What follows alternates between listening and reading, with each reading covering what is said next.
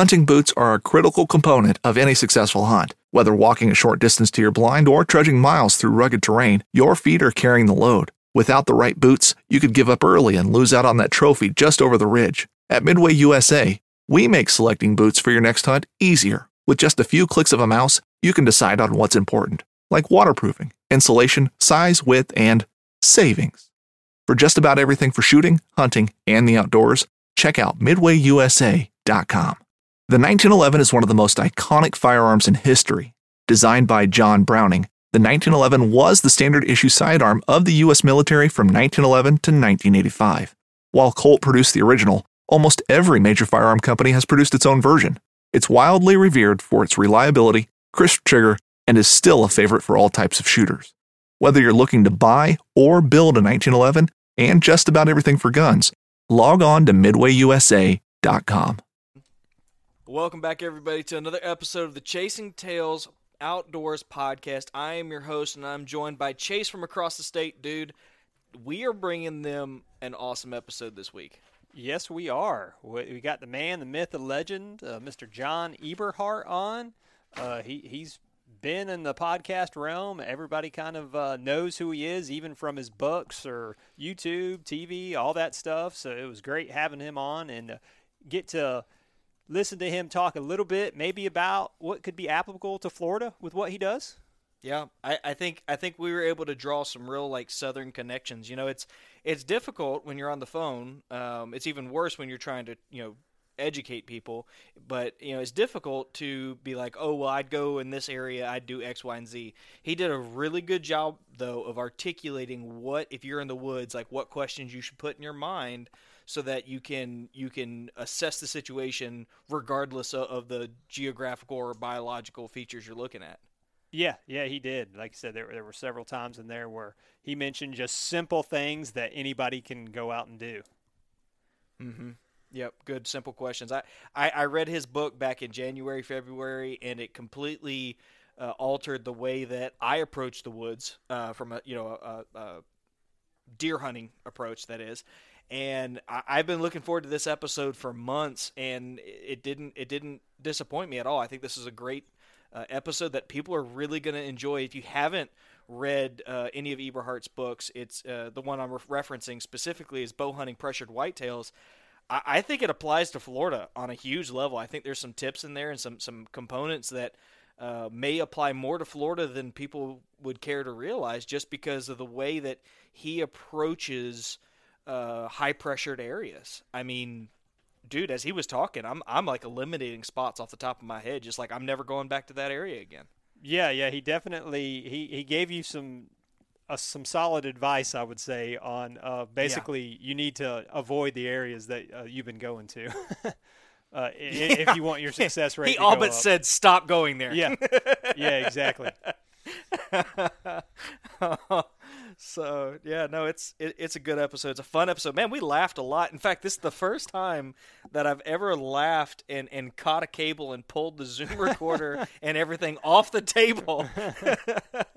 the, the John's got a good sense of humor and and uh, it, it's a fun episode. This was that's how we need to say it. This was a fun educational episode. So. Um, yeah, I, I, think I'll let John do the rest of the talking for himself in, in, in the coming minutes. But why don't we go ahead and thank everybody and give everybody another reminder of of some of the events that we've got coming down the pipe. Um, uh, first and foremost, you got our Patreon subscribers. These guys contribute on a monthly basis. We thank you for doing so. And one of the ways that we say thank you is we're giving away a tethered Phantom saddle with mini Versa straps, a back band, a hiss hauler. We're, we're, we're loading you guys up thanks to our partners at Tethered.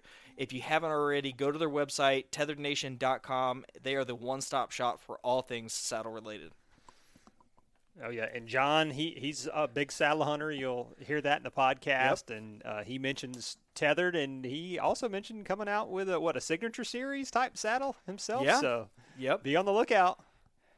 Yeah, I'm excited. I'm really excited. And and on top of that, you know, John's part of the, the, the tethered team. He's also coming out with his own YouTube channel. He throws there at the end, which is freaking awesome because it's one thing to read it, it's one thing to hear it, but now you're going to be able to, you know, see him breaking down areas. I, I, I man, I'm really excited about that. Yeah, yeah. I think it was Eberhart Outdoors or something. Him and his Eberhart son Outdoors is what he putting said. together. Yep. Sons were putting together a YouTube Joey, series. Yeah. So yeah, Mhm. that that'd be great. Yeah. And lastly, it is not too late. Stop what you're doing after I tell you what to do. and sign up for the Yakin for Bass Challenge, dude. This is a charity fishing event. It's low stakes, low odds, five longest fish from a kayak, canoe, or stand up paddleboard. And you get entered for some awesome prizes. We are really, actually, I'm excited, dude. We've got 30 people registered right now during a global pandemic, and I am stupid excited about that. Yeah, I'm excited as well. I mean, it kicks off to, tomorrow, so I'm going to be out there fishing, uh, Yep. hoping to land those. What it was it, the five 24 inch bass or something that I was I'm supposed to land for bold prediction wise, Yeah. or something insane. Yep, yep, Probably not going to happen, but I'm gonna I'm gonna try my best, and uh, I look forward to uh, fishing with everybody and uh, looking at the Facebook page and um, interacting with everybody, and, and actually I'm planning on meeting up with several people, so I think it's going to be a great time. So, like I said, you still got time. You got that two week buffer, so if you're interested, now's the time to do it. Absolutely. And the only thing I'm worried about is making sure I outfish Derek again. He's coming into town, and we're going to be fishing this tournament up on Lake Seminole to kick this thing off. So, guys, sign up you have if you haven't already, and uh, I hope you enjoy this episode. All right, folks, we are recording with a guest that I have been eager since about end of January, early February when his book was recommended to me. And I can honestly say that having read it, I feel like all the puzzle pieces that I had assembled as a deer hunter have started to coalesce and start to make sense. I'm sure I don't apply everything that he, he speaks about near as well as he does, but uh, maybe one day I'll get there. John Eberhart is on the line. John, I really appreciate you taking time to, to join us and talk whitetails.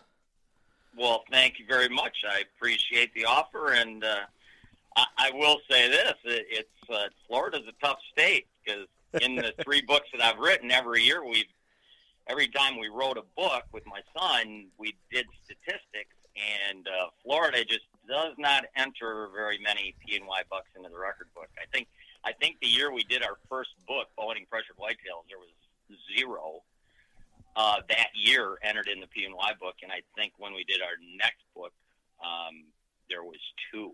So it's tough. That's definitely a tough state. Well, I, I hope uh, this episode changes that because pre- our our our base is predominantly Florida listeners by and large. So uh, maybe maybe all we're missing is, is is some wisdom that you can share with us. Well, you always have to keep in mind you uh, you know if if you're a really good hunter, you hunt the best bucks that are available, and Florida is just not known for having Sure. that many bucks that hit that 125 status. So you can't kill what doesn't exist. yeah. Oh yeah. I, I I've spent a lot of time chasing in, in, in previous years chasing things that didn't exist, and I had chase Chase has helped me kind of narrow my focus onto what's reasonable. So um, for for our listeners, go ahead, John. I was just going to say that's good. You got to keep things in perspective to where you're hunting.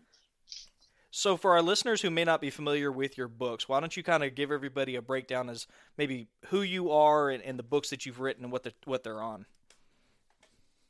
Well, I'll give you a little. I'll give you a brief bio. Um, I've been bow hunting for over 50 seasons.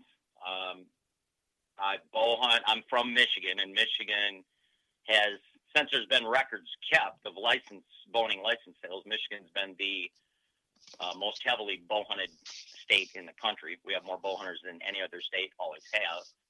Um, and I've got 31 bucks in the Michigan record book, and I've also went. I don't because I don't gun hunt. I started going out of state in 1997, and on 23 out of state one week hunts out of state, I've taken 19 Pope and Young books, and um, the 31 I've taken in Michigan were off 19 different properties in 10 different counties, and the 19 book books I've got from out of state were were from uh, five different states and 13 different properties. So, so I think what separates, I don't think, because there there are uh, there there's lots of hunters that have several bucks in the record book with a bow.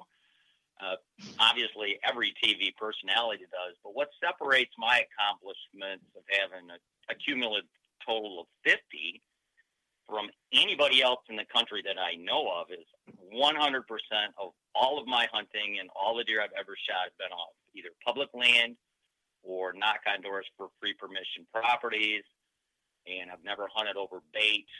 I've never hunted managed property, no relatives' property, never paid the dime to hunt any place in my life. So I can't think of any other bow hunter that's got that many bucks in the record book from just public and free free permission properties. And in uh, eh, 2003, my with my son Chris, who's now almost well, he's 49. And we wrote three books. The first one was Bow Hunting Pressured Whitetails. That was in 2003. And then we wrote Precision Bow Hunting in 2005. And in 2010, we wrote Bow Hunting Whitetails the Eberhart Way. And I believe that uh, Bow Hunting Pressured Whitetails, the first book we ever wrote, has been the best-selling bow hunting book ever printed. Uh, and it's it's strictly an instructional book. Um, uh, you know, and it's about hunting pressured whitetails. You know, because I live in Michigan, and everything I do is public and free knock on doors, where there's always other hunters. Um, you know, it's about hunting pressured whitetails because, like, when I go out when I went out of state and you know like Kansas, Iowa, Illinois, I did. I will see as many Pope and Young bucks usually in a week in those states as I will in five years in Michigan hunting the whole season. It's just so much easier. There's just so many mature bucks because there's so little hunting pressure, and the people out there because there are so few people, they pass on bucks. You know, they kind of target bigger bucks. So a lot more bucks grow to maturity, and and it's just it's just much easier. They're they're not as smart. They're you know they allow a lot of human scent. They'll move a lot in the daytime, even when they smell some semblance of human odor, and and uh, they accept a lot more human intrusion stuff than they do in heavily pressured states like a Michigan or a PA West Virginia, New York, places where you know there's you know ten or fifteen bow hunters per square mile. Wow, you know I I, I found a lot of similarities as I read that book. As you described things, I found a lot of similarities to here in Florida in very different ways. You know, you, you talk about you know heavily pressured around here. Access is so abundant to even our our, our public lands that it just it, it it translated so well for me. It was very interesting to hear how you went about approaching whitetails, you know, across the country. You know, we're almost in polar opposites basically, but it, it, seemed to to translate so well. What what was that learning curve like initially as you're trying to put the pieces together? How long did it take applying these principles before you really started to see um, a, a change in your hunts? Uh, I'd say, uh, obviously, like anybody else, when I start, well, I shouldn't say that nowadays because nowadays uh, management is such a big deal. A lot of a lot of kids nowadays, if they're hunting on their family's man, micromanaged properties, they don't target anything other than three year olds starting right out of the blocks. But back when I started, just killing a deer with a bow was a big deal in the 60s. I mean, 2% of bow hunters back then killed a buck with a bow, and about 7% killed a deer uh, now it's about 25% kill a buck with a bow and about 40% kill a deer with a bow. So it's changed dramatically. But back then, when I first started, you know, I would target any deer. If it were a fawn, I was shooting at it. You know, when I was a teenager in the 60s, and then I got to the point where I was just targeting, you know, does and and and any antlered buck, and then it got to the point where by about the mid 70s, I'd say, mid, yeah, about 75, I moved up to northern Michigan and I started targeting two and a half year old bucks. And two and a half year old bucks are were kind of rare commodities. I mean, that sounds kind of strange in this day and age, but we had a million gun hunters at that time and they shot any legal antlered bucks. So there wasn't a lot of bucks that made it to two and a half and very, very few made it to three and a half. So, uh, you know, I started targeting two and a half year olds and and once in a while I'd I'd you know kill a three and a half or four and a half year old, and then by the mid '90s, management you know a lot of people were passing up on deer, so I started seeing more three and a half and four and a half year olds. Um, and obviously that's what I started targeting. But I, I changed the way I hunted. Yeah, you guys in Florida and Georgia, because I'm a saddle hunter. I've hunted exclusively from a saddle since 1981. I'm I'm kind of called the godfather of saddle hunting, and I'm on Tethered Pro staff, and I'm coming out with a new uh, signature saddle this fall. Uh, and Greg, one of the owners of Tethered, he lives in Georgia, and he has hunted in Florida. And you guys have just a different types of challenges. You got the heat to deal with. You've got just tremendously heavy under understory. You know, as far as cover, you got to walk through because you know you're in low ground and and you know everything grows so fast down there, and you don't really have any dead months like we do up north in the winter. Um, and and the heat, you know, I, I can't even fathom having to deal with 85 degree heat to bow in, bow hunt in because I'm a huge scent control freak. You know, I'm an activated carbon guy, and obviously, if you're perspiring a lot, it's much much more difficult to control your scent because you are perspiring. So you guys have a whole different uh, level of uh, things against you than what we do up here. Oh yeah, I mean I've been out bow hunting in like 95 degrees before. Like it, I can't even fathom that. 95. I don't even want to go lay in the yard when it's 90 degrees, let alone move. Right, right. I mean, uh, there there's been points where I've I've literally worn shorts and a t-shirt out hunting, um, but just and probably messing everything up. I mean, especially in my early days, not even I mean, when I first started hunting, I was I was a noob, you know what I mean? I wasn't even paying attention to things like wind direction and stuff like that. I was just out there to be out there hoping to luck upon a deer. And then as I matured more, I started figuring things out and stuff like that. But yeah, it, it's definitely difficult, especially early season, I've even been thinking here. I was like, man, if it, it's almost pointless sometimes to even be out there because the deer aren't even moving that much when it's 95 degrees outside either. Um, they will because they're a little bit adapted because they're Florida deer because they're not 250 pounds or whatever. They're 150, 160 pounds down here, so they'll still move around some. But uh, even, I mean, even when we're hunting in October uh, sometimes in November, it's still, I mean, even it'll still get up into the high 70s uh, a lot of days when when you're out hunting as well, even during like the prime time when they're rutting down here. So it's definitely a challenge for sure, especially getting to the tree. If you're going to walk any distance to get to the tree, I mean, you're you're soaked in sweat by the time you get there. Yeah, and that's it is so hard to have a scent control regimen, a good one when it's heat like that, and and I, I am at the point where the first 35 years I bow hunted, I paid 100% attention to wind direction and I hunted the wind exclusively. And because of that, there were locations, you know, rut phase locations that I wouldn't hunt because on the days that I had off work to hunt, the wind direction was wrong and I never got to hunt my best locations. But for the last um, 17, 18 years, I, I pay zero attention to the wind anymore. But again, I don't. We don't have the perspiration levels you you guys do. right, most, right. most of the time when I'm hunting during you know uh, late October, November, we're talking you know it's going to be 25 degrees early in the morning, and you know it might get up to 45, possibly 50 during the day. So it's it's perfect hunting weather. I love that, and and even when it's raining, it's or snowing, it's not not that bad because you can dress for it. There's nothing you can do to dress for heat other than hunt naked. yeah, yeah, yeah, yeah. I can imagine wearing an activated carbon suit out in ninety something degrees. Probably have a heat stroke trying to get to the stand. oh yeah, and, and heat definitely affects deer movement. I'll I'll never forget.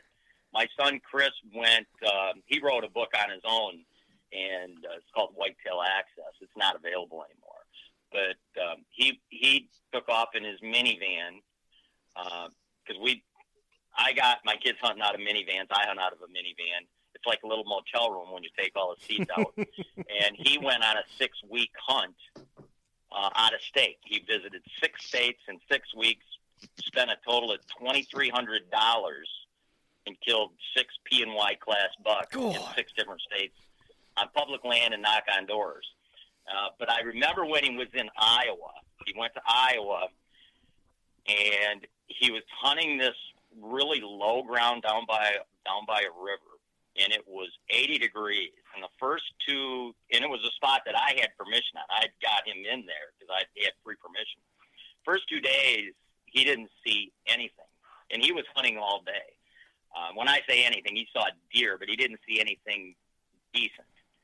And uh, and then it got down to 35 degrees the next day as a high, so they had a huge temperature swing. He saw 11 different bucks from the same stand in one day. Mm. That's how big of a difference that temperature made in deer movements. So, Wow. Yeah, heat definitely has a lot to do with deer movements. Oh yeah, I'll notice that for sure down here because usually when we get like a southwest wind, that's usually when a warm front comes in. And I don't know how many times I've gone out and just seen absolutely nothing when those come in. I'm like, why do I keep hunting these southwest winds? I was, they they, they never seem to work out for me because, like I said, you'll have it'll go back from being pretty nice in Florida to where boom, you get this high temperature and it's like ghost town for you. So it, I can, yeah, I've seen it way too many times where, like I said, they just flat won't move. Yeah. Well, I will say this: I, I can't really say it about heat, but uh, I kind of enjoy hunting in clement weather because there's one thing that's always a guarantee. Uh, no matter what the weather is, you're not going to kill anything on the couch. so, Yep. so if, if the if the weather permits you to get out in the field, and if you are hunting the wind like you're doing, and the wind is right for the location you're hunting, um, you know, and you're hunting the location in the right time that it's designed for. You know, some stands are morning, some are evening, some are designed for early season, some are designed for rut phase locations. Um, you know, as long as you're hunting it correctly, um, even if the temperature may be wrong, you're still more apt to kill a deer there than you would off the couch. Oh yeah, yeah. Then that's why I got, that's why I always drag my butt out, butt out there. I, I've had some hunts where I just struggled to get out of bed. One of my most memorable hunts was in Missouri. Only time I've ever hunted in Missouri. Uh, called called to order a plat book, you know, from a county county seat, Mm-hmm. and the girl that answered the phone at the county seat asked, uh, you know, I asked her. I said, "You know anybody that you know? They see people all the time. They know all the farmers." I said, "Hey, you wouldn't by any chance know anybody that let somebody come down there and bow on?" Because I was just ordering a plat book for that county that I was going to look at and you know pull up some aerials online and then cold call some people for permission. She said, "Yeah, I know this guy, and he owns quite a lot of property, and he does let people hunt." And he, she gave me his number. I called him, and he had 40 acres. He'd let me hunt. He had a bunch of property, but he had this one little 40 acre spot. And he told me I could hunt that exclusively because I was going to go down there during their gun season. So, and it was all bedding, and it was surrounded by crops, and uh, it rained the entire time I was there. It rained just a just a drizzle to a light rain, uh, not windy. And I hunted once I prepped the location, several locations. I moved around, but I hunted three days from. You know, I was in the stand an hour hour before daylight, and I didn't get out till dark. Three days in a row, and it was like a 30 minute drive back to my hotel motel and uh, the fourth morning and i had seen a big 10 pointer at a distance a monster 10 point so that was my drive to get me out of the bed this fourth morning but i hit the snooze that fourth morning the alarm went off at 3 and i'm going to bed at 11 so i've got major sleep deprivation i hit the snooze three times and finally i'm like john get your ass out of bed and go out you're not going to kill anything laying here and that's what you're here for and I shot that big ten point that morning. But that was that was a gut wrenching hunt because I was so tired hunting in the rain for three full days. you just never know, though. You know that Oh, yeah. fourth morning was the morning. Everything came together. So I'm I'm curious, John. You know, we talked. I think I think we said this right before we we started, um, or maybe you, you, you mentioned this when you talked about how difficult it is down here. How I, I've never I can't recall a time where I've heard you talk about trail cameras or, or relying on them heavily. How do you go about assessing what kind of quality bucks are on a property? I just I do all my scouting and all of my location preparation during postseason. So when I say postseason, I always wait till the snow melts, which you guys don't have to worry about that. but as soon as the season's over, up in Michigan, you know, all the foliage is down. So as soon as the season's over and as soon as the snow melts, because usually in December we get snow, and it usually doesn't melt till sometime in February or March. As soon as the snow melts, I go out and I look at the sign that's on the ground left over from the previous rut. I'm looking at scrape areas, licking branches. You know, I can still identify that's definitely last year's rub line. Uh, that's definitely last year's, you know, last fall's runways because when there's snow on the ground, the sign you see in the snow is meaningless because once the season ends and we start getting deep snows, the deer will actually move down into lower lying ground to stay out of the cold winds, and they move they they move and bed closer to the preferred winter feeding feeding areas because there's no hunting pressure. So I always wait till the snow's gone, and then I I, I scout the area and I look for I look for uh, up here. It's not uncommon to find you know, lost apple trees out in the woods, or I look for white oaks. I key on white oaks. I key on primary scrape areas. I look for uh, funnels, you know, pinch points in transition corridors between bedding and feeding, or pinch points of transition, secure transition corridors between two bedding areas. And those are probably my favorite as far as pinch points because during pre-rut and into the rut, you know, mature bucks, you know, they will go from bedding area to bedding area searching for, you know, early estrus does or just estrus does in general during the rut. And obviously, uh, you know, if you're in a pinch point in a transition zone between two bedding areas, that's a really hot spot because most of the mature bucks up here, they're so heavily pressured. They don't go out into open crop fields during daylight hours. Year and a half and two and a half year olds, maybe three and a half year old and older bucks, they just don't go out in exposed areas during daylight hours. So to me, areas between bedding and feeding are not that critical. So I'm looking for, you know, apple trees, match trees that are back within some form of security cover that also have transition security cover to a known bedding area. And I, and to explain kind of what that means, let's say there was you guys pick persimmon trees. I mean, what's your what's your mass tree that's the most preferred as far as a food source? Uh, I think it kind of depends on where you are in Florida, but I mean, if you can find if you can find white oaks, which is kind of scarce, uh, that that's preferred. There are persimmons scattered across the way, but the most reliable uh, hard mass tree around here is just your live oak. Okay, so let's say you let's say you had a couple live oaks, and they had good security cover around them, where a mature buck would feel secure feeding at them during daylight hours. But let's say there's a bedding area that's 300 yards away, and the only thing between those live oaks and that bedding area is open timber with no understory. So, in other words, a mature buck would have to get up out of the bedding area and walk through this open timber with no security cover to access those live oaks where there is security cover. You know, I wouldn't, I would not set a location like that up, even though there's live oaks, uh, and that's a major feeding destination location. Mature buck, at least in Michigan, I can't speak for Florida. They're up here, uh, especially on public lands. They're not going to walk through that open, vulnerable timber where there's no understory or no security cover to access eating at those live oaks where there even though there is perimeter security cover around them they, they just won't make that vulnerable movement during daylight hours. So everything i do is security cover oriented. I if a place does it if a, if i find a location let's say i found a, a primary scrape area and it was on the edge of a crop field and that crop field was going to be in hay or beans there is absolutely no way i'd hunt it because of mature buck up here and in a lot of the heavier pressured states in the Northeast, uh, they're just not going to go to a spot where they have a huge open visual because if they have an open visual, you know, there's an open visual to them as well, and they feel vulnerable.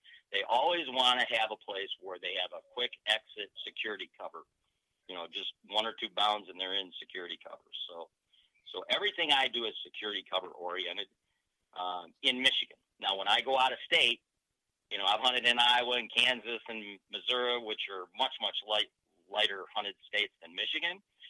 It's not uncommon for, a, you know, I, I'll never forget the first time I went to Kansas. I'm driving down the road at noon, and here's a 150 inch eight point walking across a winter wheat field that's two inches tall. He's walking right towards my van. I parked on the road, and he got within 50 yards of my van, and he saw me, and then he just turned around, and walked away. And I'm talking about a winter wheat field that's like your lawn. That would never, ever happen here. Not in the daytime. They'd cross it at night, and you know that primary scrape area that's on the edge of that crop field. Even though there's mature bucks hitting it, it's going to be after dark. If you want to kill a year and a half or a two and a half year old buck there, yeah, they might visit that in the daytime. But if you're after those true mature bucks that have been shot at, probably hit before, uh, they just don't make that they don't make those vulnerable mistakes, and that's why they're still alive. Oh yeah. To give you an example of, just to give you a brief example of that, of the 31 book bucks I have in Michigan, 28 of them had previous wounds. Wow. Some of them, one of them had four different projectiles. He had two buckshot in his neck. He had a two and a quarter inch vortex sticking out of his left shoulder that had passed through the very top of his left lung on a downward shot. And that was old. That had been there at least a year. And he had a 12 gauge slug in his ass, up, you know, just inside the hide on his, his left or his right uh, hindquarter. And so 28 of the bucks had had previous wounds from shots before, either bow or gun. And of the 19 bucks I've shot out of state, none of them had ever been touched by another hunter's projectile. So uh, that's the difference in hunting pressure. And I can't speak for Florida and Georgia. I know, talking to Greg, Georgia has quite a few hunters. You know, Georgia has 150, somewhere 150, 180,000 bow hunters, which is quite a few. That's about half as many as we have. That's still a lot, though. And I would assume Florida is probably similar pressure to Georgia. Yeah, Florida Florida is not necessarily as high numbers, I wouldn't say, but like Walter was mentioned early earlier with the pressure aspect of it, like most of the public land that you go to has super easy access, like roads that you can drive down and there's really nowhere you can get away from anybody because it, in between roads might be 500 yards or something small like that. So there's a lot of areas where you, yeah, there's a there there's so much access to where there's not much there's nowhere you can really get away. And that's one of the things Walter has kind of been dealing with where he's at is it's just real difficult to get anywhere because someone could come in from the backside and only walk 200 yards uh, to get to where you're at, and you may have walked five or six hundred yards uh, the other way. There's just nowhere to kind of get away from anybody based on that right there is just because they let people drive in. There's not too many places where you you have to walk more than what maybe a quarter mile, Walter, to to get oh, to your spot. That's a dream. That's a dream. Quarter mile sounds like a dream. Yeah. Yeah. That is interesting. I have never ever heard that before. I I mean, our public lands in Michigan, down in southern Michigan, uh, you know, they may be two miles by two miles. You get up into northern Michigan, there, hell, there may be 20 miles between roads. So you can definitely get away from hunters, and that that's one thing that I do. I have, uh, you know, when I'm scouting public lands, I have a rule that I never waver on. If I can walk to a location in my regular knee boots, standing up in an upright position, I, I don't care how much sign there is, I won't set it up because I know I'll have company and screw me up. So I, I will only hunt public lands in Michigan where I have to use hip boots or waders or a canoe or a boat or crawl through on my hands and knees under brush, autumn olive brush to access. So we are totally, totally different than what you've got. Yeah, there's yeah, so many. You got yeah. I I have hunted. I have scouted some public lands in Michigan because I think I've hunted 17 different public properties and I've killed bucks on 13 different public properties in Michigan but I have scouted some other ones because we got a lot of public land where it just wasn't conducive for mature buck daytime movements. Um, it just didn't have the adequate security cover. It didn't have places I could get away from the other hunters. So I just abandoned it. You know, I'm, I'm not going to waste my time there because I, it would just require too many hunts for me to even have a small percentage of a possibility to kill a mature buck just because – I would have other hunters on top of me all the time because there was nothing to separate me from them as far as difficulty to access where I was hunting. Right. Right. Yeah, well, Yeah, we're, yeah, at, there, go ahead, Walt. Well, I was just gonna say uh, the exp- the reason for that, John, is because most of our public lands down here are um, um, pine rows, where they are trying to harvest the wood, you know, to probably offset you know public land costs if if it's state lands and whatnot. And so as a result, you have all these logging roads that crisscross everything. Um, I, I kind of I've kind of always maintained that it's kind of a bit of a failure on on the management side to I mean, it, it, and I'm not exaggerating here. There was a 500 acre block uh, two turkey seasons ago, maybe three, that I was turkey hunting, and I walked in from the south side, a, a, a true, you know, 90 degree angle block of wood. Uh, and as I get inward, there's a guy on the north side. So I'm like, well, to heck with it. I'll go west. I bump, I bumped two hunters. I went east. I bumped two more hunters, and when I drove around the block, there was a truck on all four corners of of, of that block of timber, and and that's just the way it is on so much of this land down here. And I think that's one of the areas I, I kind of struggle with a lot of the advice that's given because getting away from someone, I think, means something different in Florida than it does other places. I can't really put distance between people. And I think that's where I started to really hone in on what you were saying earlier, that security cover. And I was I was kind of hoping I could pick your brain on that a little bit more because a lot of what we have here is very um, dense, like you said earlier. The undercover, the understory is very, very dense, and I was curious if you could give myself and other people who encounter that some advice on differentiating what a deer might prefer in those situations, maybe out of your own experience. I can make that so simple for you. What you have to do, and this is what I do all the time, you have to simply pretend all the hunters have guns, all the other hunters have guns, and they're trying to kill you. Where are the only places you're going to go on that property where you might consider getting up and moving during daylight hours? If there's no places on that property where you would consider doing that, there's no sense hunting there. Wow. So you would you would completely abandon some some pieces of public based on that criteria? Oh, I've, I've abandoned many pieces of public just after I scouted them without preparing anything. Absolutely, absolutely. I don't I don't like wasting my time.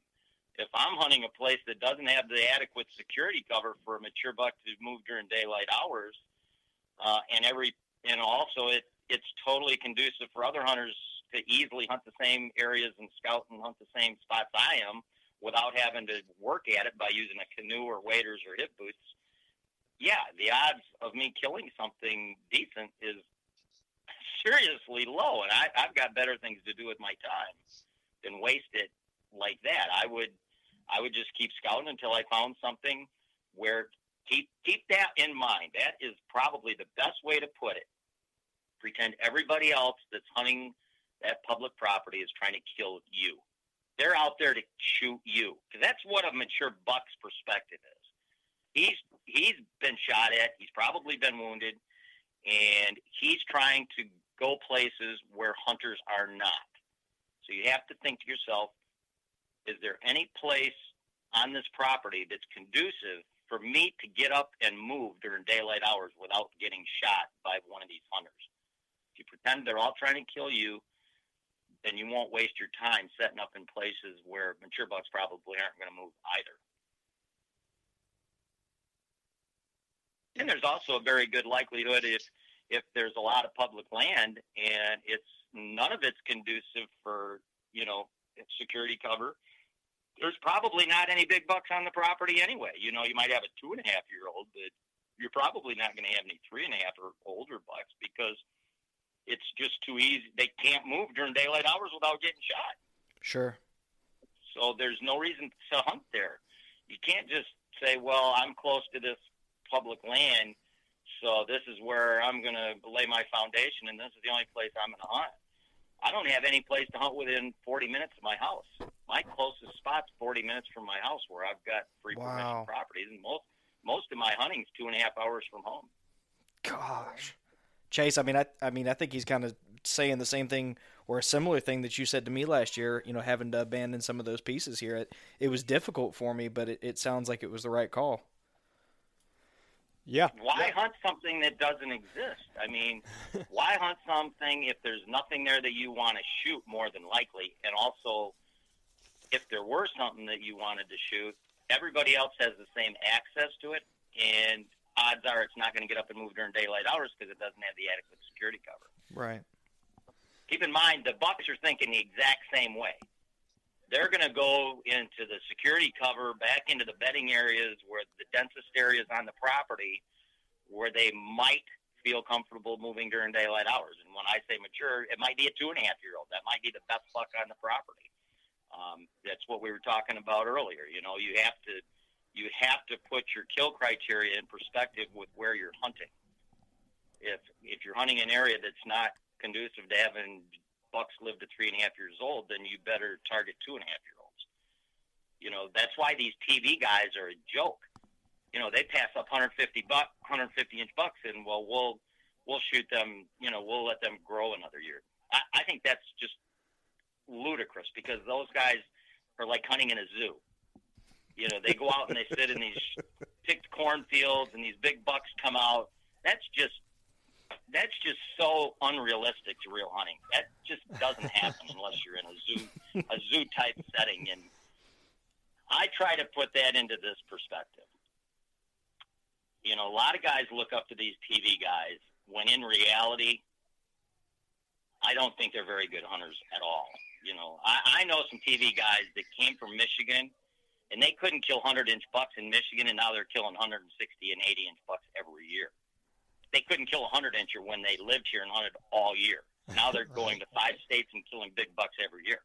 And when you put it into this perspective here, it kind of lays the foundation for it. You take you take guys like uh, Phil Mickelson, LeBron James, Tom Brady, um, you, you know Michael Phelps. Those guys competed against guys in high school, and then if they were good enough, they got a scholarship to go to college, and then if they were good enough, they they went and played pros.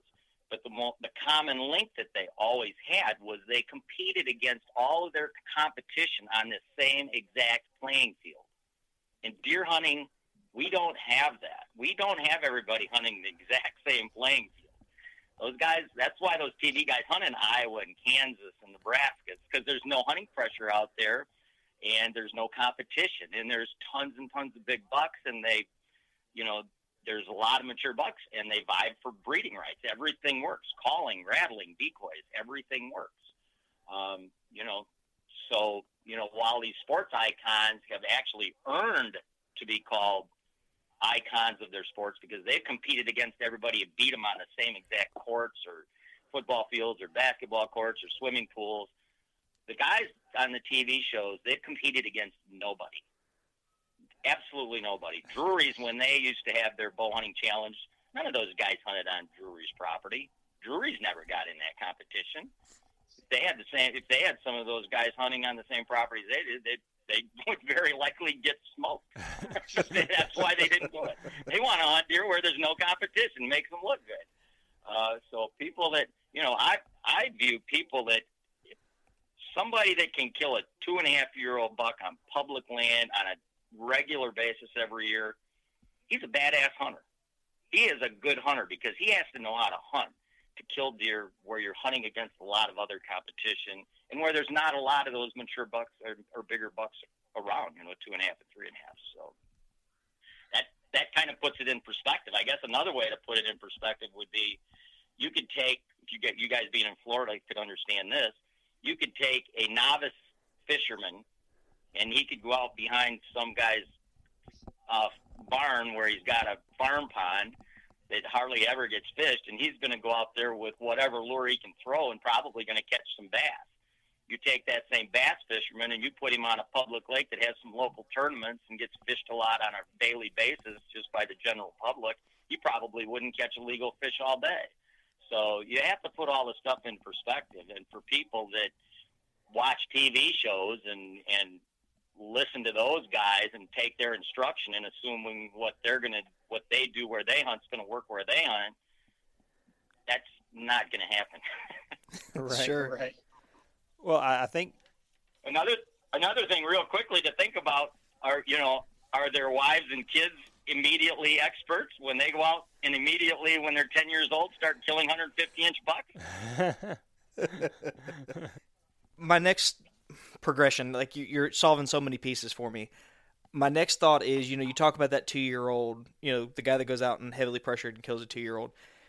It, have you noticed in areas where you have a lot of one and two year old deer versus some that get to that three year old age point. Have you seen a huge difference in how you need to approach those deer? Because Chase hunts a different part of the state than I do. He's got, you know, he's got deer that hit that three, four, and five year old range, and I'm just kind of curious how you would how your tactics would change uh, based on where you were.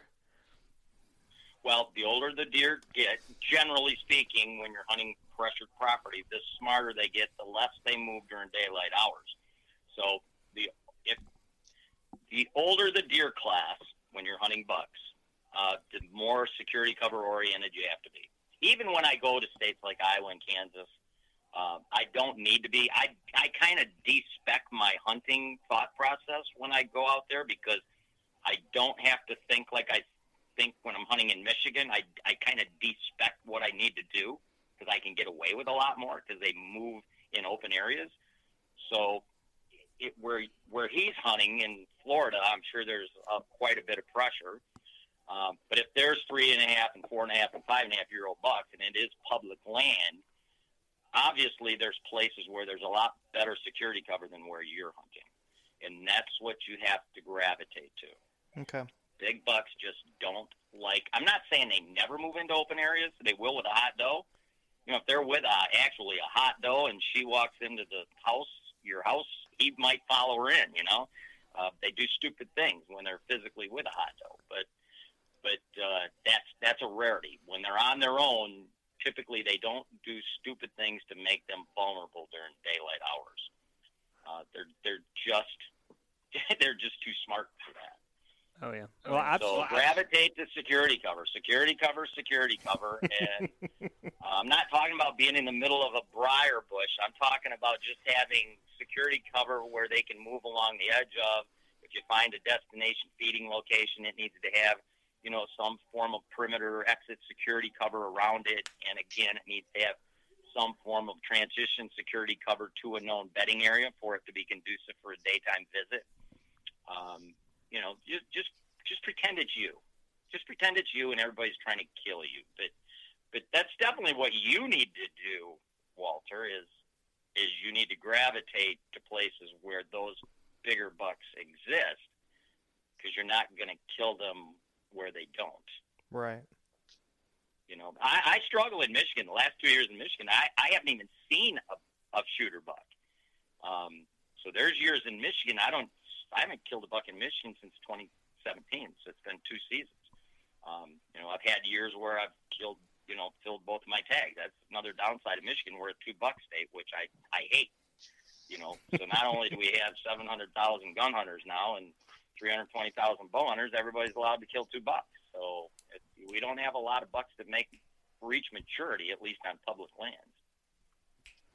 Well, you'd really hate Florida. We're a five buck state. I'm sorry. I said you'd really hate Florida. We're a five buck state.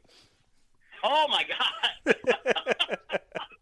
and well, most of your most of your big buck states like Kansas and Illinois and Iowa and um, you know Wisconsin, uh, Ohio, they're all one buck states.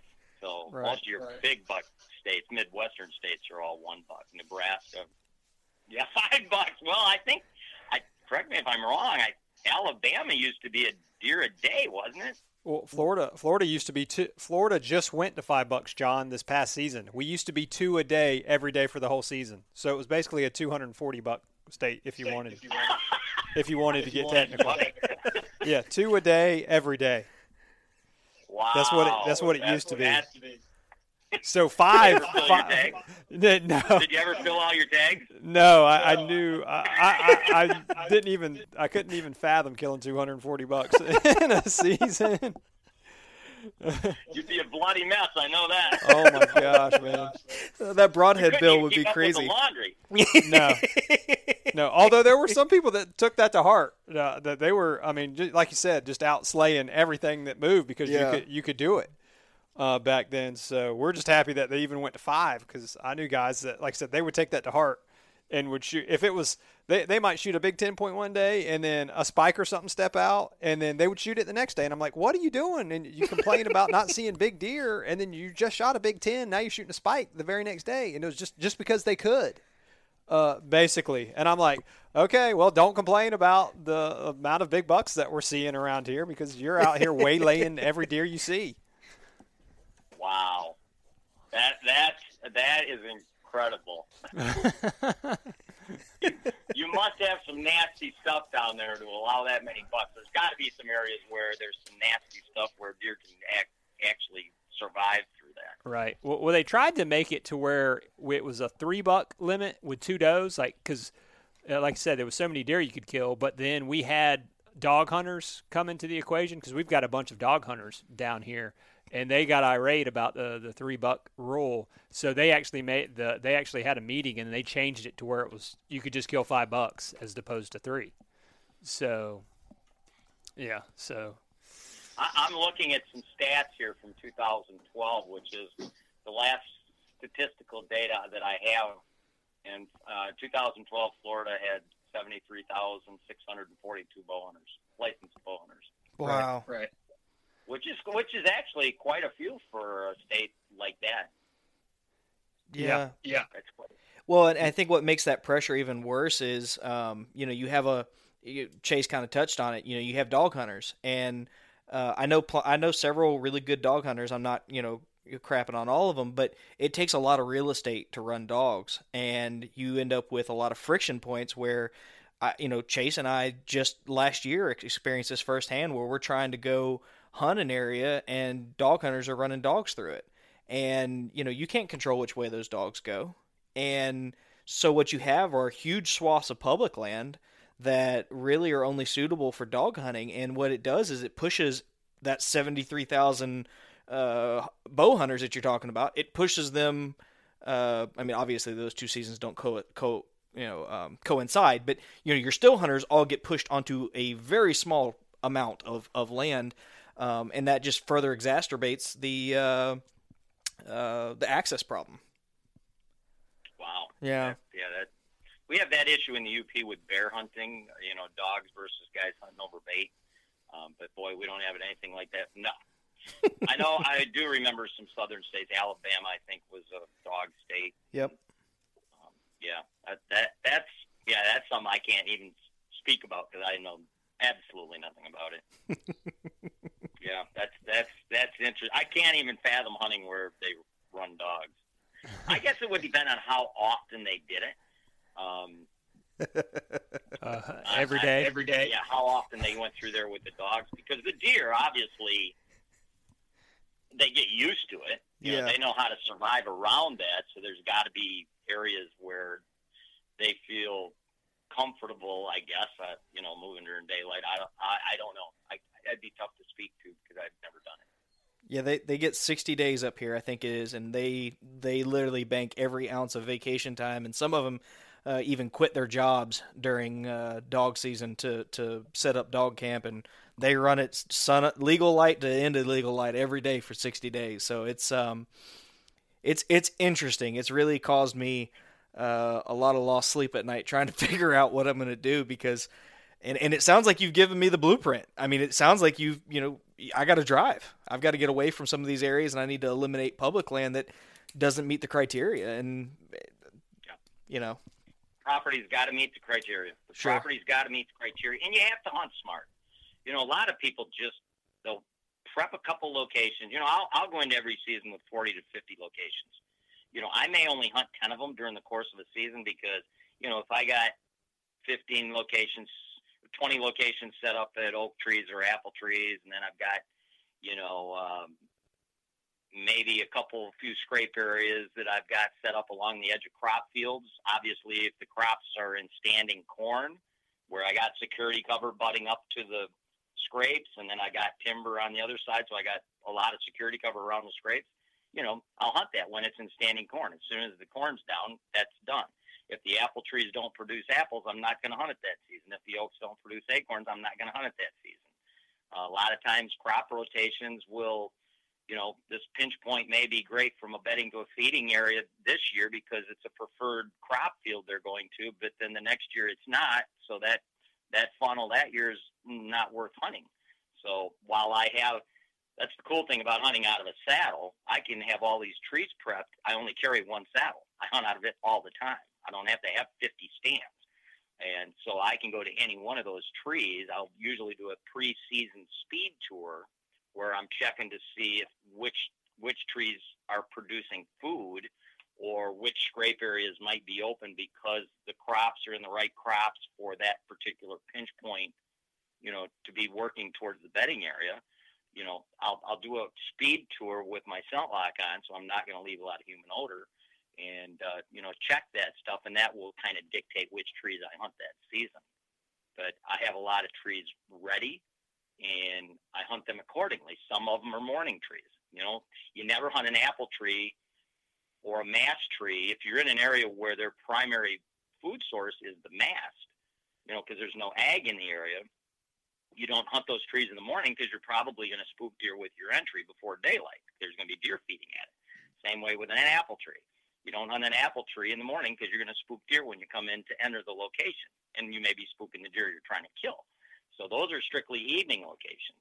You know, some locations are are strictly morning locations. Some locations are strictly early season locations. You know, you may get some. Uh, some mast trees that drop all their mast in uh, September. Our season opens October 1. And by mid October, all the mast is fell and it's all consumed by the squirrels and whatever else. So they're strictly early season locations. And then you have other se- other locations that are strictly pre rut and rut phase locations uh, because they're back, you know, back in the bedding areas, back in the thick stuff. I don't I don't hunt those during the early season. I save those for all day sits during the rut phases only. So I'm in my tree an hour and a half before daylight. So I'm not anything with my entry, and then I don't leave till a half hour after dark. So I'm not spooking anything with my exit. So I'm in there before they come in in the morning, and I'm leave after they've left the bedding area in the you know in the evening or right at dark. Um, you know those are all day sits. Um, so you know it's it's not just hunting. You have to have you have to hunt strategically. You have to know your entry and exit route for every location. Most of the time, your entry is different than your exit. Um, if you're hunting, let's say you're hunting a location that's 50 yards inside the timber from a, a crop field or an opening, you know, you're not gonna, you know, that's if you're gonna enter that spot to hunt it for an evening hunt, you're gonna walk through the middle of the crop field because there's no deer in it. And then when you get even to where your stand is inside the timber, then you make a beeline directly over to the timber line and walk right into your stand. You don't walk along the edge of the crop field because you may be spooking deer that are, you know, 50 to 100 yards off the crop field in the timber that are just bedding there. So you walk through the middle of the field, make a beeline to your tree, you know, right when you hit that, you know, you're 150 yards out in the field. When you see where you got to go in, you just walk right to it, go in. And then when you exit after dark, because there's going to be deer in the field more than likely, then you exit on the inside of the tree line. You don't walk back out through the field or down the edge of the field. So, you know, locations, if you don't enter them correctly, if you don't exit them correctly, um, you're going to booger them up. You know, the first hunt may be okay, but after that, you're you're educating the deer. Uh, if you hunt a rut phase location during the October lull, you know, during the time when most of the mature bucks are nocturnal, you know, until the rut phases start. That's why it's a rut phase location. If you hunt them prior to that, what you're doing is you're altering the doe activity. And when you go in and you alter doe activity, obviously then when you continue hunting it into the rut phases because the does aren't coming in there during daylight hours. They're probably, if it's a feeding location, they're probably still feeding there, but they're coming in after dark. Well, then the bucks aren't going to come in there during daylight either. So, you know, strategically knowing what trees are for what time of day, what time of season, um, you know, proper entries, proper exits, all that stuff matters. Flashlights matter, matters. something as simple as the flashlight you use to enter your location. You know, I because I get on stand so early. You know, I'm I'm usually on stand in my saddle an hour and a half before daylight, settled in. I'm done. I'm in the tree and settled in. I'm quiet. And because I hunt so much public land, I see guys coming in. You know, I'll see guys parking, you know, half a mile away because I can see their headlights. And usually during the rut phases, the foliage is down, so I got a really long visual. And they wear these headlamps. They wear these damn, you know, 300 lumen headlights, and every time they move their head, their flashlight, their beam is going all over the damn place. And when you're walking into a location, you're always moving your head. And if they think deer can't see that, they're crazy. because I sure as hell can, and deer got a lot better eyes than me. When I enter locations, you know, in the morning, I've got a single, one single battery AAA pen light. That's all I use, and I keep it on the ground. Sometimes I even cut my hand, cut my hands around the head, even though it's such a dim beam. I just want it to be bright enough to see my tacks, my next reflective tack. And same thing in the evening. I've watched guys because I usually sit till a half hour after dark so I don't spook anything with my exits because I'm usually back in the security cover. I'll watch guys get out of trees around me on public land. And when you're coming out of a tree with a headlamp on, you're looking down to see where your step is, your head's moving around. Mm-hmm. I mean, it's like a beacon at an airport. and, and people just don't, all that little stuff matters if you're hunting mature bucks all those little tiny details add up to killing. You know, if you do that stuff correctly, it, every little thing adds up to being more successful. Matter, especially like you, when you're saying, whenever you're trying to go after this deer that's uh, pretty much seen it all. when they make it to that three and a half, four and a half years old. Um, yeah, if you were in Iraq in uh, you know during the war or in Afghanistan during the war, and you're in your little military compound, you're going to be extremely cautious when you walk outside that compound because everybody's trying to kill you. right. You know, you're going to be very cautious of what you do, and that's exactly what mature bucks that have been shot at before do. They they are extremely cautious. They don't like to be vulnerable in open areas. They like to have security cover where they got quick exit routes and it's the same deal as we are. You know, you wouldn't feel you'd probably feel very comfortable walking through a small rural city in in northern Florida, but I guarantee. You know, at, at midnight, but I guarantee you wouldn't walk through a crime-laden area of inner city Chicago at midnight. right. You know, it's the same deal. You just got to put it in the same perspective. You're the same way. They, they don't venture. Bucks just don't move in areas where they feel vulnerable unless they're with a hot doe and they're thinking with other body parts than their brain. that gets that gets all males, regardless of species, into trouble. yeah, you got that right. Heck, uh, down, species down. is irrelevant. Yeah, exactly. But shoot, down down here, I've even seen like mature bucks, like uh, I've seen where I'm looking kind of in this open area where it's real thick around everywhere, and a doe shoots out into the wide open, and I can hear something behind her. The buck, he's he's running, but then as soon as he gets to the wide open, I've seen them slam, literally slam on the brakes, like look left, look right, and then charge after her again. Like they're still on alert even when they're chasing does. Like these older, mature bucks. Like I'm just talking about lock up the second it goes into the open, and then continue chase after that. I was hunting one time on public land in southern Michigan, and man, I, what you said just brought up a memory. and I was in this little. It was a pine plantation, and it was spruce trees, so they had they grew all the way tight to the ground, so it was kind of a edge of a bedding area. And there was a weed field, about a 40 acre weed field to the side, and I was right on the edge.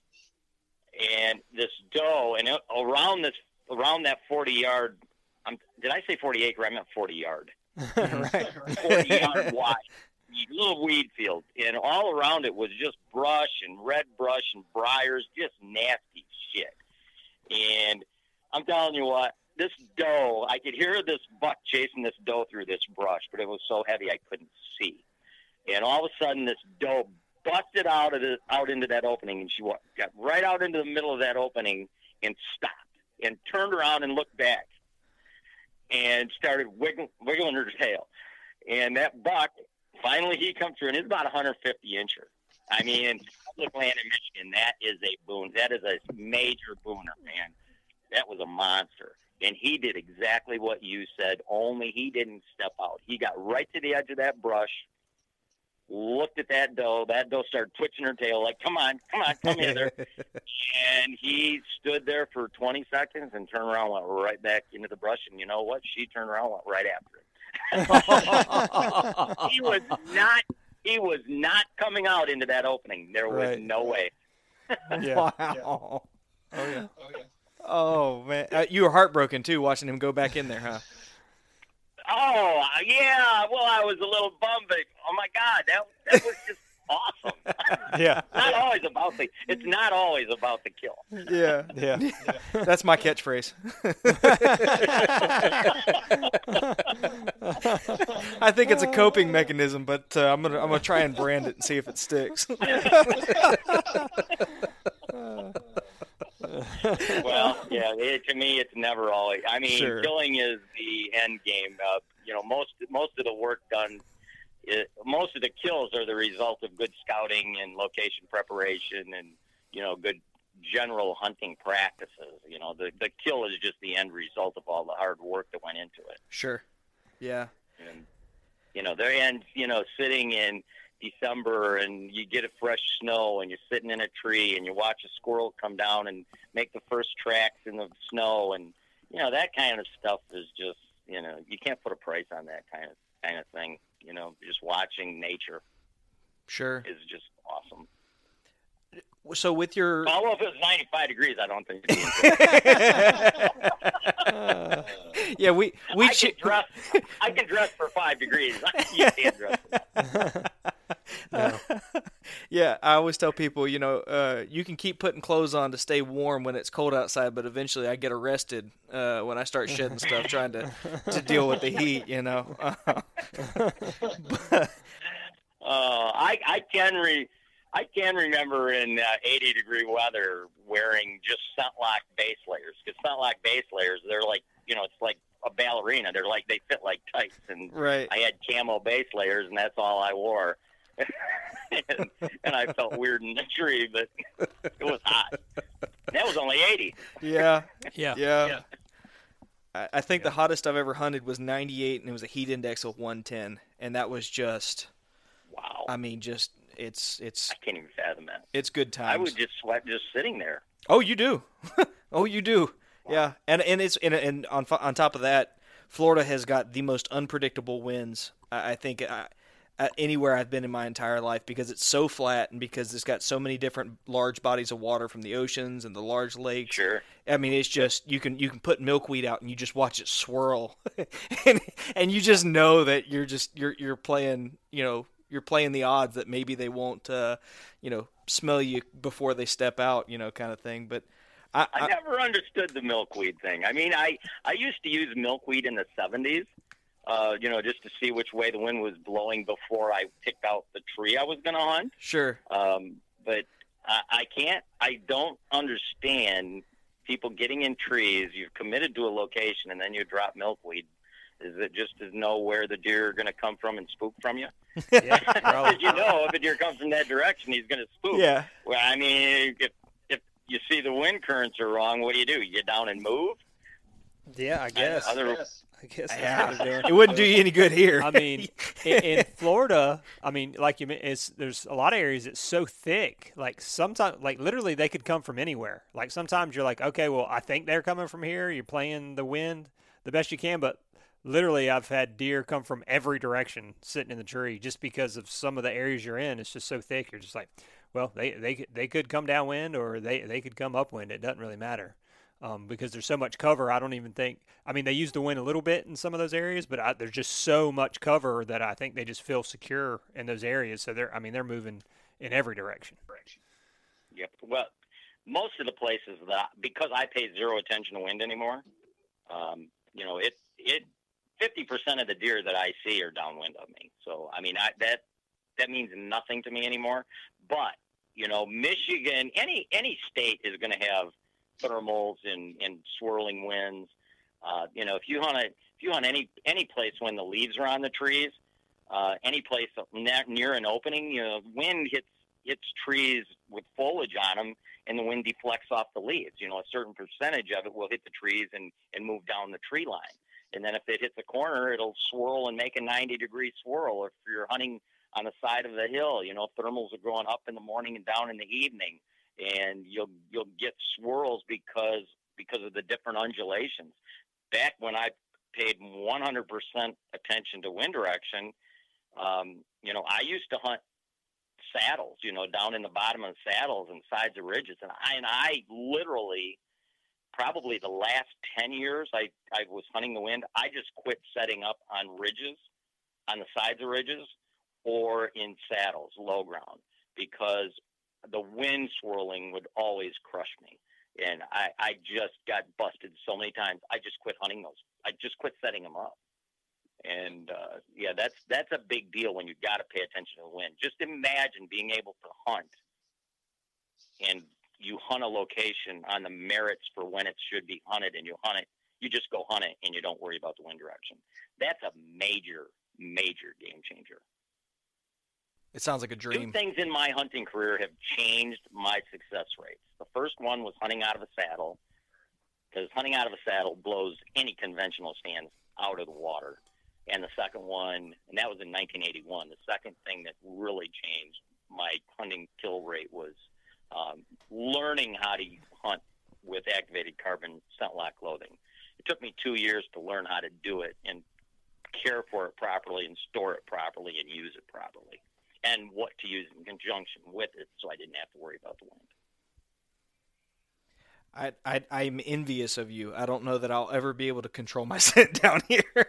you you probably won't down there. Yeah. I mean I mean if it were 70 degrees you could. Sure. Uh, on 80 80 90 degrees yeah, I, I really don't think you could. I, I think it would be. You could definitely knock it down. Sure. Right, right. You would definitely make it to where you'd be much less of an immediate threat to a deer that did wind you. They'd think you're farther away than you actually were because it's not it wouldn't be as strong.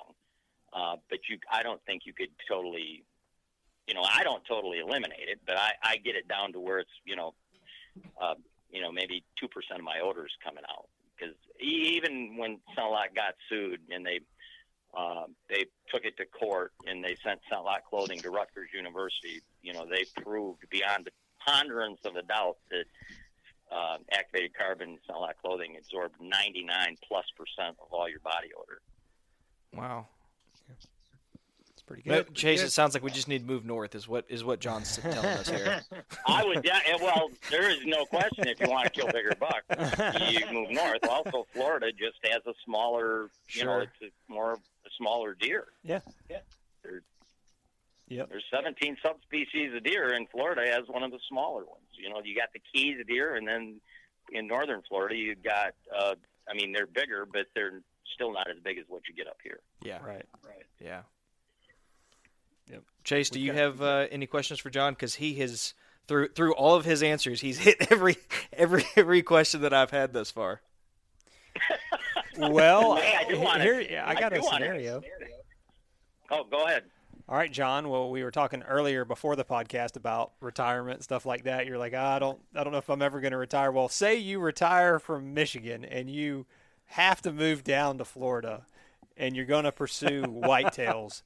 What kind of plan? What action plan would you put into place? Well, I'd probably research the counties and see which counties uh, entered the most big bucks because I'm assuming Florida. I'm, this is an assumption because most other states have it. I would, I would assume Florida has some sort of a records keeping Mhm. organization. Yeah, we do. We have it. It's, it's called the Buck Registry, our Big Buck Registry for Florida. So anything 100 inches or better. Yeah, I would. What I would do is I would research which areas of the state had the best, you know, the most entries, and you know, I'd kind of gravitate to the public lands or knocking on doors in, in those areas. You know, and that's what you do pretty much any place. Is you know, I live even though I live in northern Michigan, which really is sucks for big bucks. Most of the bigger bucks that do get killed in Michigan are in southern Michigan, where there's a lot more agriculture. Um, you know, I I hunt a lot in southern Michigan you know, that's when I said, you know, most of my hunting spots are two and a half hours away. That's that's what I do. I drive to Southern Michigan. So I, I would definitely do a little research and and find out where the bigger bucks, what counties were best for the bigger bucks, and that's kind of what I'd gravitate to. I wouldn't just, you know, my wife would love to move to Florida, but that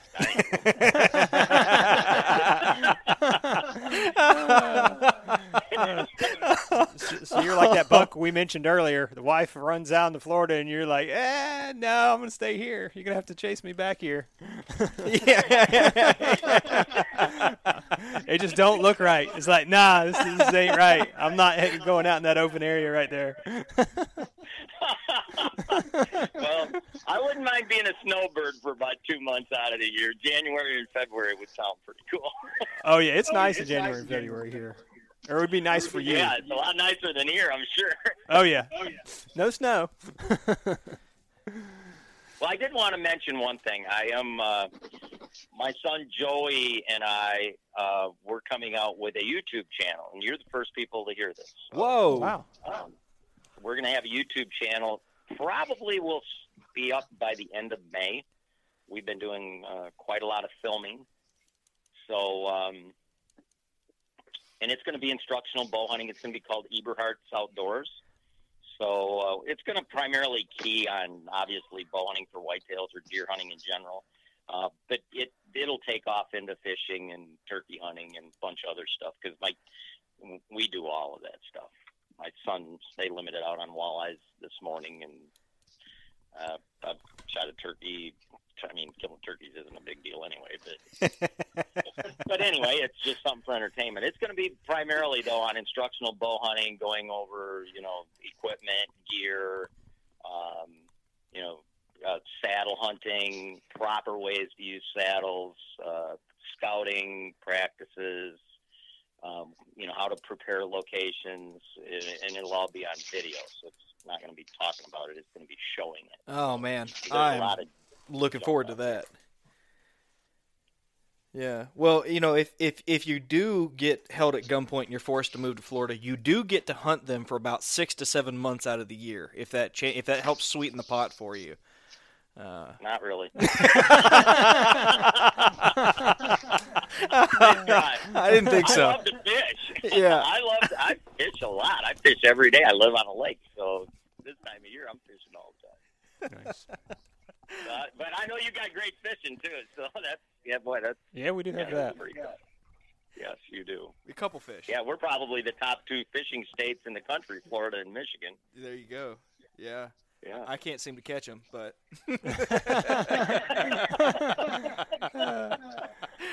oh man. Well, Chase, if you don't have any anything else, I'd like to ask John the the question I like to ask everybody when we send them on their way. Go for it. Go for it. Okay, John. If you had to go back to your earliest bow hunting self and give yourself one singular piece of advice that would totally change your path as a bow hunter, what what would you say to yourself? If I had to go back and pick out one thing that has changed my bow hunting in the positive, yep. that's what the question is. Yep, take it back to your youngest self and say and, and say I'm traveling from the future. Here's what's going to change your world. What would you What would you tell yourself? Scent Have, have, it, would be a tie between scent and hunting out of the saddle. It, those two have changed my world big time. There, there is no doubt of my 50 bucks I have in the book. If I didn't have access to hunting out of a saddle and using ScentLok, it'd probably be about 10. I, I think it's it's that big.